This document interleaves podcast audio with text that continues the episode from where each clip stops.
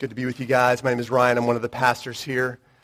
Over the last month or so, we've tried to summarize God's big story that we all find ourselves wrapped up in one way or another. And like any good story, God's story has chapters, if you will, so we kind of can know where we can find ourselves in that story. Chapter 1 is about God's creation. The story begins with a creator who made each of us to enjoy the whole world and enjoy a forever relationship with him. God the Father, God the Son, God the Holy Spirit. However, all mankind has fallen. Each of us has turned his own way, doing his own thing. And that is chapter 2 of God's story, and that's man's fall and all that results from it. And along the way, we discover that despite our best efforts at self-improvement, we can't change those those really deep down flaws that separate us from a holy and perfect God, despite our best efforts. But Jesus comes and reveals to us that God wants to be our Father anyhow. That he actually waits for us day after day to come to him. And you don't have to clean yourself up to come to him. You don't have to start being a good person to come to him. You just got to come to him. He receives any who would come to him. And what he does is he, he transfers Jesus' perfect life and he credits it to you, like a credit to a bank account. And that is chapter 3 of God's story, this free gift of salvation that Jesus offers. And yet even as the Father fully accepts those who trust Jesus, we still live in a world full of pain and full of suffering. And he has us in this world because he aims to refine our love for him that we won't just love the Father for the things and the blessings he can give us, but we'll love him for him, for his sake. Like any relationship where we just want to please someone until the day when Jesus returns. And on that day, he will put every wrong to right and make even the good things even righter. And that's chapter 4 of God's story, the final chapter of God's story. And our lives mirror this story. We kind of grow up, don't we? We experience the goodness and the wonder of creation no matter where you grew up, inner city, suburbs, a rural setting. You experience this wonder at the goodness of creation, and then life really hits you at some point. And you, you experience your own shortcomings, and you experience pain. And we don't exactly know what to do with it, but a lot of it is self-inflicted. So we try to make up for our pain and shortcomings with working hard to be better until we arrive at the point where we recognize we can never live up to perfection. But even as we recognize we can't live up to this perfect standard, we have opportunity to turn to one who has, and that's Jesus Christ. Jesus lived the perfect life that you and I could not. And he died the death we deserved to give us life forever. And so those of us who have turned to Jesus keep on living to tell others about this grand story, this story of redemption, this story of hope. And we do that. We tell that story until he returns. But what happens to those who die before he returns? What happens after we die? And I'm asking this question, brothers and sisters, because we have a Sunrise family member who this past week um, very suddenly passed away. Her name is Karen Doran, and many of you knew her. Um, and for those of you who didn't, she was 36 years old. Uh, she's survived by her two young children, Jacob and Caitlin, and her husband, Will. Karen and Will sat to my left over here right on the aisle, close to the stage, most every week. Karen, she trusted her life not to charitable activity, nor to being a good mom, good wife, a good sister, good daughter, a good friend. Though she certainly was those things, she just recognized she couldn't do those things perfectly, and so she trusted Jesus, the only perfect man who ever lived, who's also God. So because she trusted Jesus, where is she then? And just taking that a step further, where will I go? Where will you go after you die? And it's right to ask that question Because when someone dies, there's both a time for mourning and a time for truth. And we are mourning now, and we will continue to mourn together. Um, this Friday in particular, we're an opportunity to together, all of us as a body of Christ, friends and family, come together to mourn Karen's passing this Friday, 4.30 at First Baptist Church. First Baptist has been gracious enough to, to loan us their facility.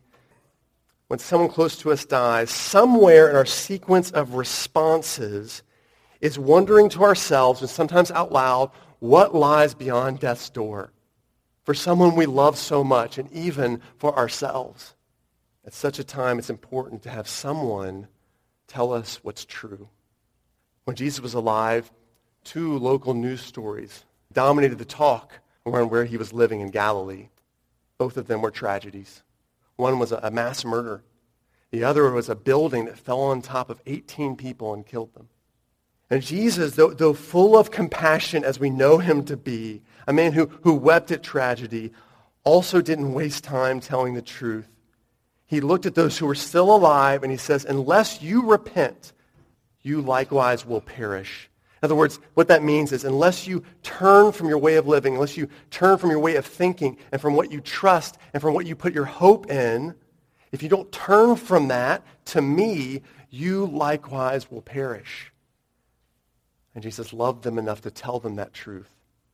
So with, with God's help, I want to get two things done this morning for the cause of truth. Number one, I want to go through what the Bible says are the stages of events after we die.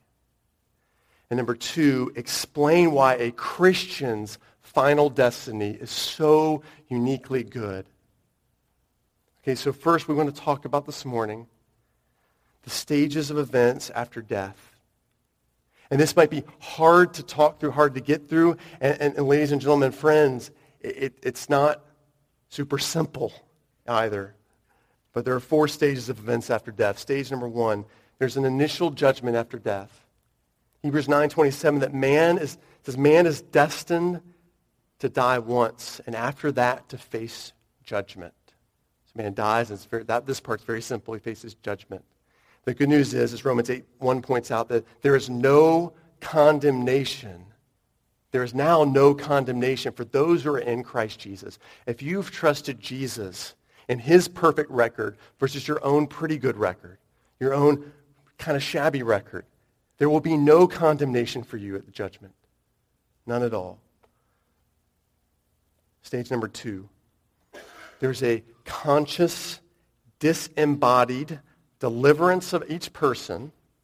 Conscious, it means you're aware you're also not with your body. Deliverance of each person to either heaven or to hell.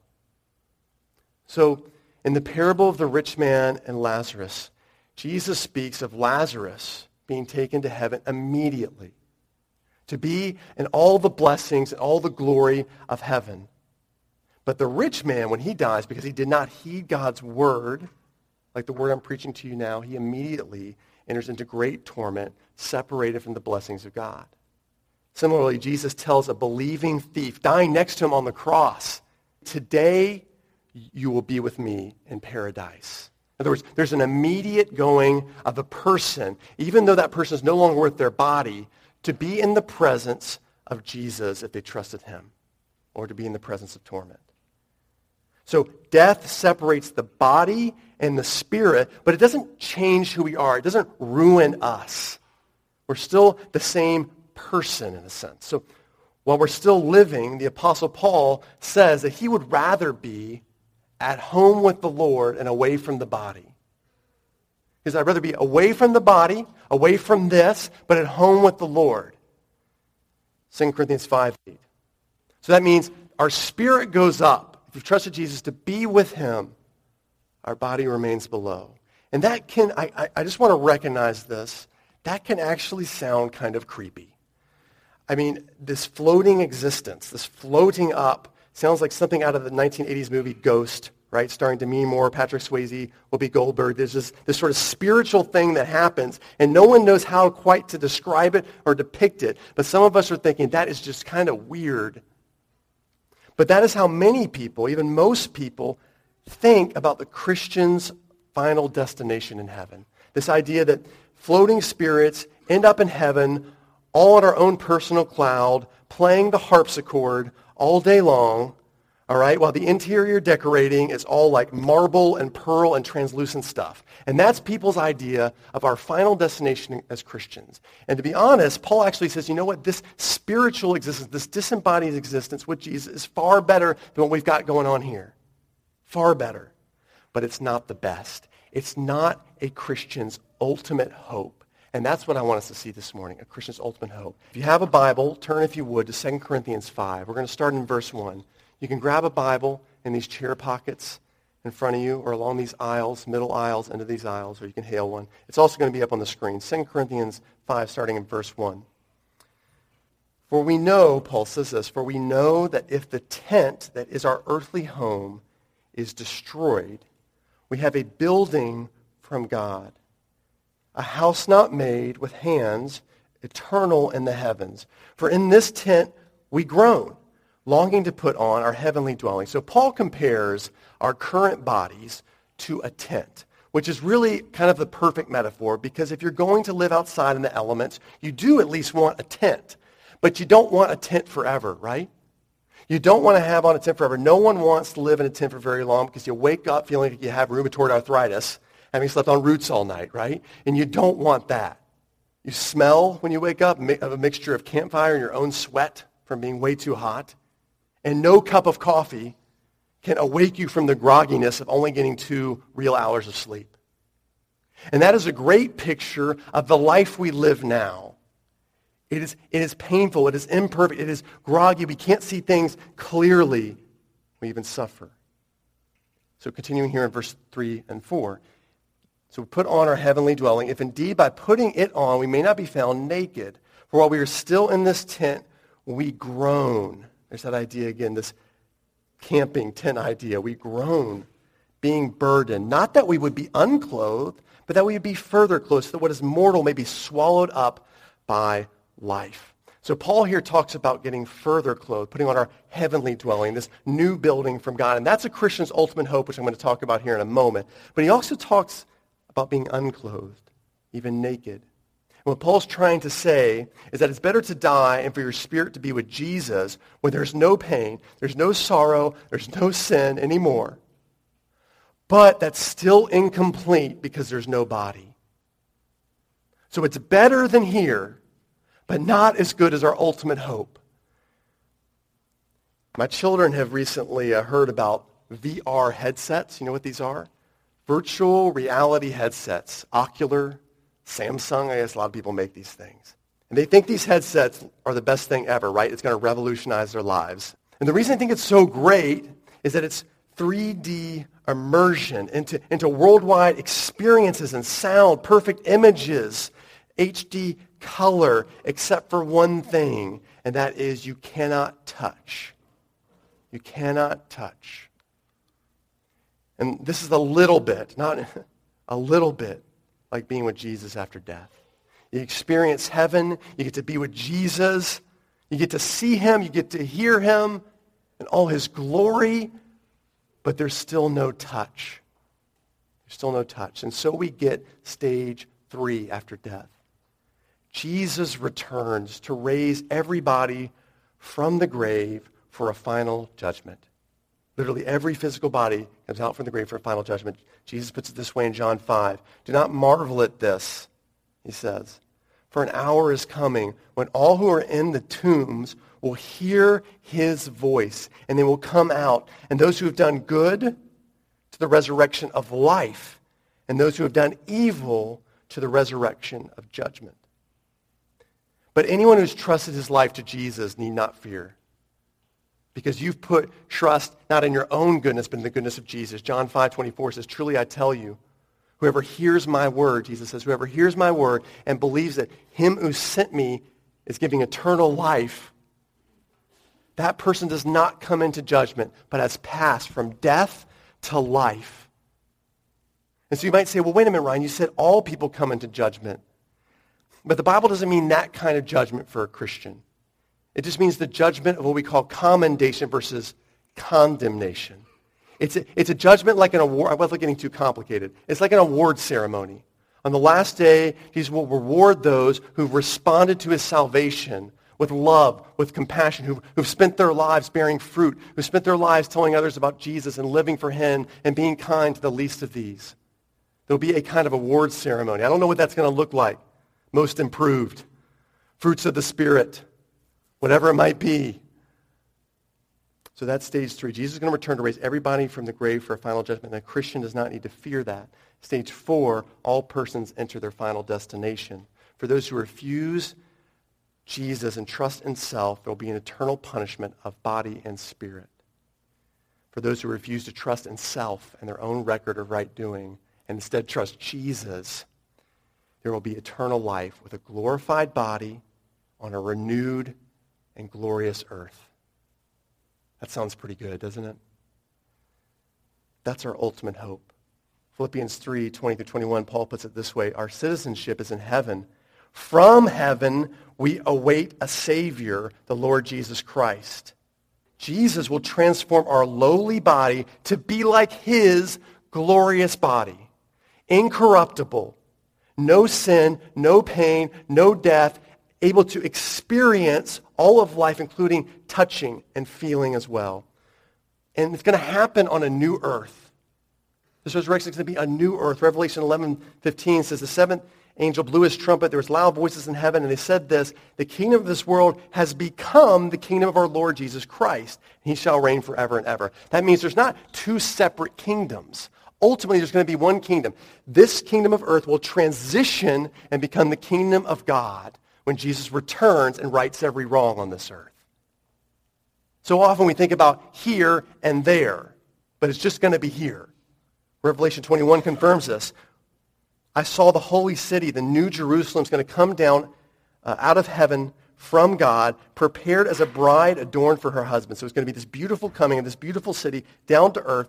Verse 3, and I heard a loud voice from the throne saying, Behold, the dwelling place of God is with man. He will dwell with them, and they will be his people, and God himself will be with them as their God. God is coming back down here for eternity. That means that Christians, we can summarize this, we have a, a perfected physical destiny. Not only our new bodies, but this renewed earth, a good as new earth. And that is such very good news. Now I recognize, guys, these stages are not super simple. And I don't know all the reasons why God does it this way, but he does. There's an initial judgment. Your spirit goes in heaven to be with Jesus if you've trusted him. Then there's a final judgment.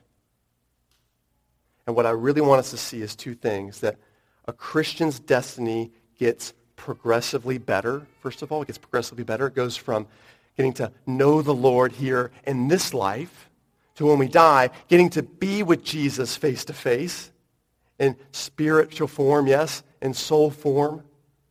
And it gets, but it gets even better than that. Your physical body's raised and glorified. This earth on which you now live is renewed and perfected. That's, that's the, the destiny that every Christian has. And I want so desperately for you to have as well. Number two thing I want you to see, I want to show you why this destiny is so uniquely good. So let's talk about that. Why a perfected physical destiny is uniquely good. And perhaps the most important reason this is so uniquely good is there's this perfect balance with the Christian understanding of the afterlife, perfect balance of the spiritual and physical. Now, look, we're, we're always talking about being balanced people, aren't we? Usually it's this, this casual response to someone who's talking about diet and exercise, or they're talking about relationships, or they're talking about work and rest. It could be just about anything. And we might respond, well, it, it's a balance, isn't it? That's one of our responses we give to people. It's a balance, isn't it? And yet no one really stays balanced. Doing so requires that you be almost neurotically self-focused in your life, like I'm only thinking about me, I'm only thinking about my balance. Or you have OCD. And God bless you if you do. There's going to be a new earth coming where you're going to be rid of that. All right? Most religions are no different from this. They're completely imbalanced when it comes to the afterlife. So, for example, Buddhism teaches nirvana as a state. So the afterlife, nirvana, is a state that's totally detached from the world. And the goal in Buddhism is to come completely detached from the physical self. And only, only thing that remains is a spiritual self. That's the afterlife. It's totally on the extreme of imbalance, all spiritual. Islam teaches a bodily resurrection, but there's little continuity between this life and the next life. God will totally remake bodies in Islam and, and totally remake heaven according to that teaching. But it's going to be totally unlike what we experience on earth. Virgin companions being the most famous example of that. Right? That, that doesn't happen. Why is there this imbalance? Well, I think people tend to view this life in only two categories. And let me explain what I mean. There are some people who've experienced only or primarily just bad in this life. Tragedy, heartache, injustice, sadness, loneliness. And such people, that might be you, long to flee this body and this world. And so religions of every sort offer a kind of spiritual destiny, a spiritual hope to look forward to when you leave this body and you leave this world. And then the other way of thinking, the other extreme of thinking, is people who've experienced almost entirely good in this life. Those are usually going to be people with six-figure salaries, right? With a good upbringing. Probably went to private school. You had squash and tennis lessons growing up. Those sorts of things, right? Who only experienced, seems like, good. Such people long for this body and this world to just continue on as it is, right? Because work is satisfying. Friday nights are fun. Everyone, all of your friends are beautiful and tan. And such people think this is it. People call them naturalists. So you have these two extremes. Either nothing is good, I want to flee this life completely, or everything is good, and this is all there is, may forever continue. But most of us lie somewhere in between. To be honest, that's me too. I, I love this world. Katie and I love our bright yellow house, just 60 second walk from Spots Beach. I enjoy waking up Saturdays at 6:45 to play tennis with Mason. I'm relishing getting back on the basketball court this Wednesday with church friends to play some hoop with them. Well, I dig getting to paddle towards a sunset. My mouth starts to water even thinking about a medium rare porterhouse steak and, and basically any kind of bacon as well. That happens for me. I love laughing. I love to laugh, especially when my youngest son tells actually pretty funny jokes and then tries to milk them, telling them to anyone who will listen. I love having a front row seat, getting to watch God take broken things and restore them good as new, broken people and restore them good as new. And yet, I want to be done with this world. I hate that my friend Will feels nothing but the sting of death right now. His kids as well his family. I, I hurt for the people of Haiti who endure disaster after disaster. It seems to come at them again and again. I'm frustrated at the way I, I manage to continue to hurt Katie's feelings, often in the same way, over and over again. I'm embarrassed by how quickly I rely on myself without turning to God in prayer. I'm frustrated even at little things, like every time I walk on my back porch and another board seems to be rotting. I'm sad that so many people feel alone. The promise of a physical, perfected destiny is that God will preserve and perfect the best of all beauty while everything else will burn. And that's what we want, right? We get a sense that we love this world and yet we want to be done with this world. And so we have a promise in Jesus Christ of a perfected physical future. His Spirit will infuse all physical beauty with glory to the point where it is perfected while burning away all that is bad and hurtful and harmful. This means a number of things, has significant implications for us. It means that, first of all, what we do matters for later. This world does matter, and how you live your life and what you create and what you produce, it matters. Do you remember chapter one of God's story, those of you who are here? It's all about Genesis in the garden. And God commands people to collaborate with what he's created to make something different, to make something that will benefit mankind and glorify God. So when Jesus returns, he's not going to bring his giant eraser with him just to wipe out everything and return to a garden. In fact, he's bringing a city, which is interesting, right? Wouldn't going back to a garden sound a lot better in some ways, right? A peaceful, rustic, natural, simple garden life. So why does he come back with a city? The difference between a garden and a city is culture. The result of having collaborated with God, collaborated with his creation and what he has made. We're not exactly told what this looks like, what gets preserved and perfected and what burns. In his book, Becoming Worldly Saints, Michael Wittmer suggests that what will survive is this collaborative know-how, the knowledge of how to do things, whether it's hairstyling or making silicon chips for computers. A particular tree or house may not survive, but our ability to grow healthy trees and sturdy homes may. Listen to what the Bible says the inhabitants of this new earth, what they're going to experience. Isaiah 65, they shall build houses and inhabit them. They shall plant vineyards and eat their fruit. That means they work.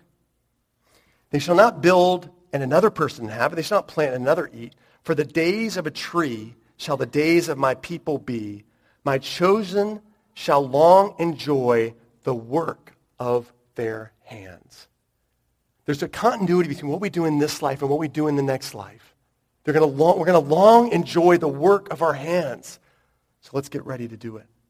Heaven will not be boring as some imagine it. Singing the same tune over and over again on your harp. We'll create and produce, but without frustration and that perfect rest. There's, there's a restfulness and a peace we'll find in producing. As I mentioned last week, just like Michelangelo will do something better, Johann Sebastian Bach will do something better, you will produce something better. There's other implications too with this physical, perfected future that we have. We don't lose who we are, but we become our very best selves. And this is important because when people think of this destiny, they think of heaven, they think that you lose your personality that you become like a Stepford wife or something like that. When you're going to lose what makes you you. I read an interview a couple years ago with Stephen King. You know the author Stephen King? That was in Rolling Stone magazine. And they asked him if he wants to go to heaven someday. And he said, no, I do not want to lose who I am and listen to harps. I want to stay myself and listen to Jerry Lee Lewis. Some of that really predates a lot of you guys who Jerry Lee Lewis is. That's okay. But that's the thing. In this future hope, you're still you. Even with your, you still have all your musical preferences even, just perfected. Especially country music. That is a long way to go to perfection. So that will be very much refined. Sorry. Listen to how the Bible describes worship services in the age to come, because I want uh, to hammer home this idea that you don't become this radically new person, you become a perfected person. Listen to this, Revelation 5.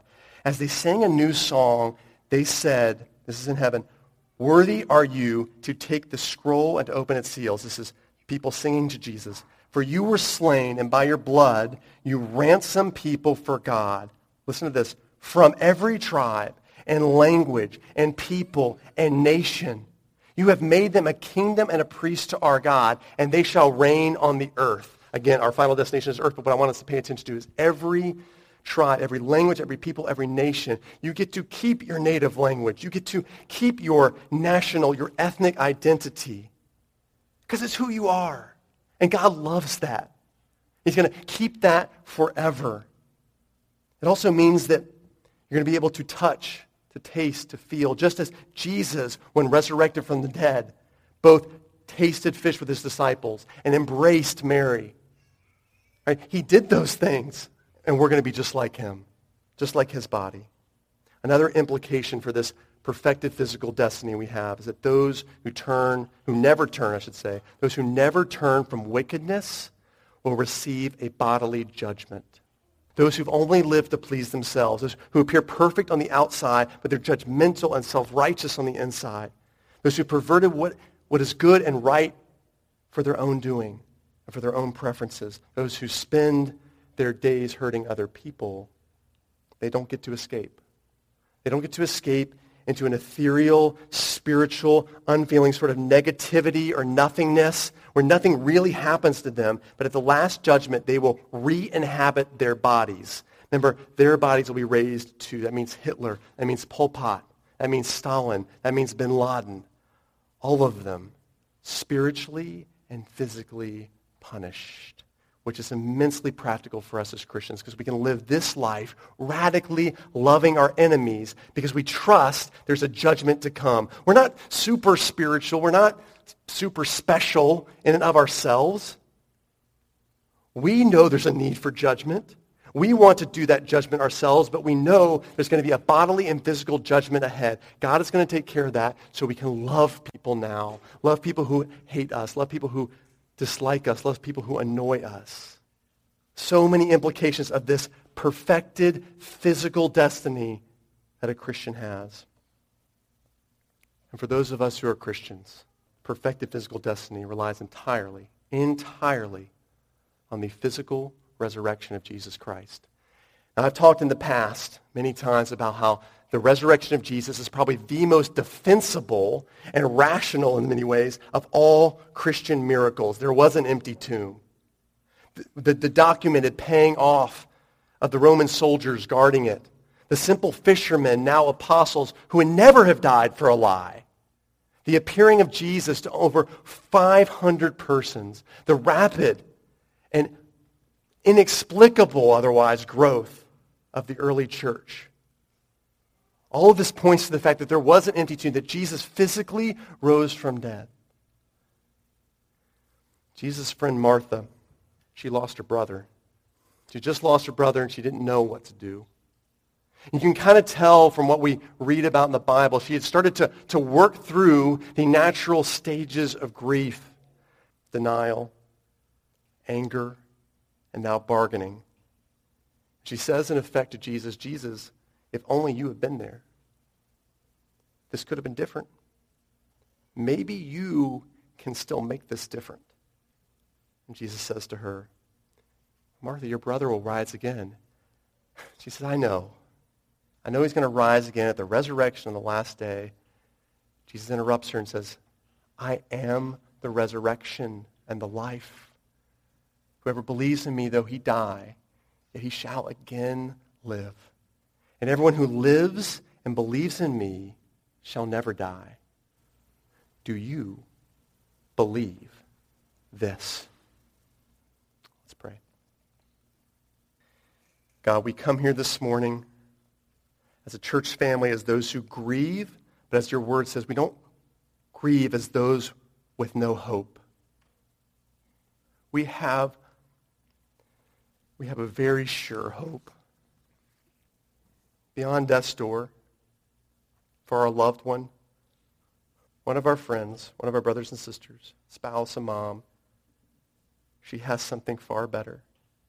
And there's still something far better ahead. An ultimate hope. A perfected physical existence where we get to enjoy all the gifts given in this world, and yet they're all perfected. We get to enjoy all the people who've also trusted you, that we've enjoyed and befriended in this world and yet perfected. We get to a new body, incorruptible, no longer subject to decay and death, but perfect, able to touch, able to feel. That is the hope we have in Jesus Christ. I pray for my friends here who don't yet know that hope, that they would put their hope in you, Jesus for those of us who do, that we'd spend our days spreading news of this great hope ahead. It's in your name we pray, Jesus. Amen.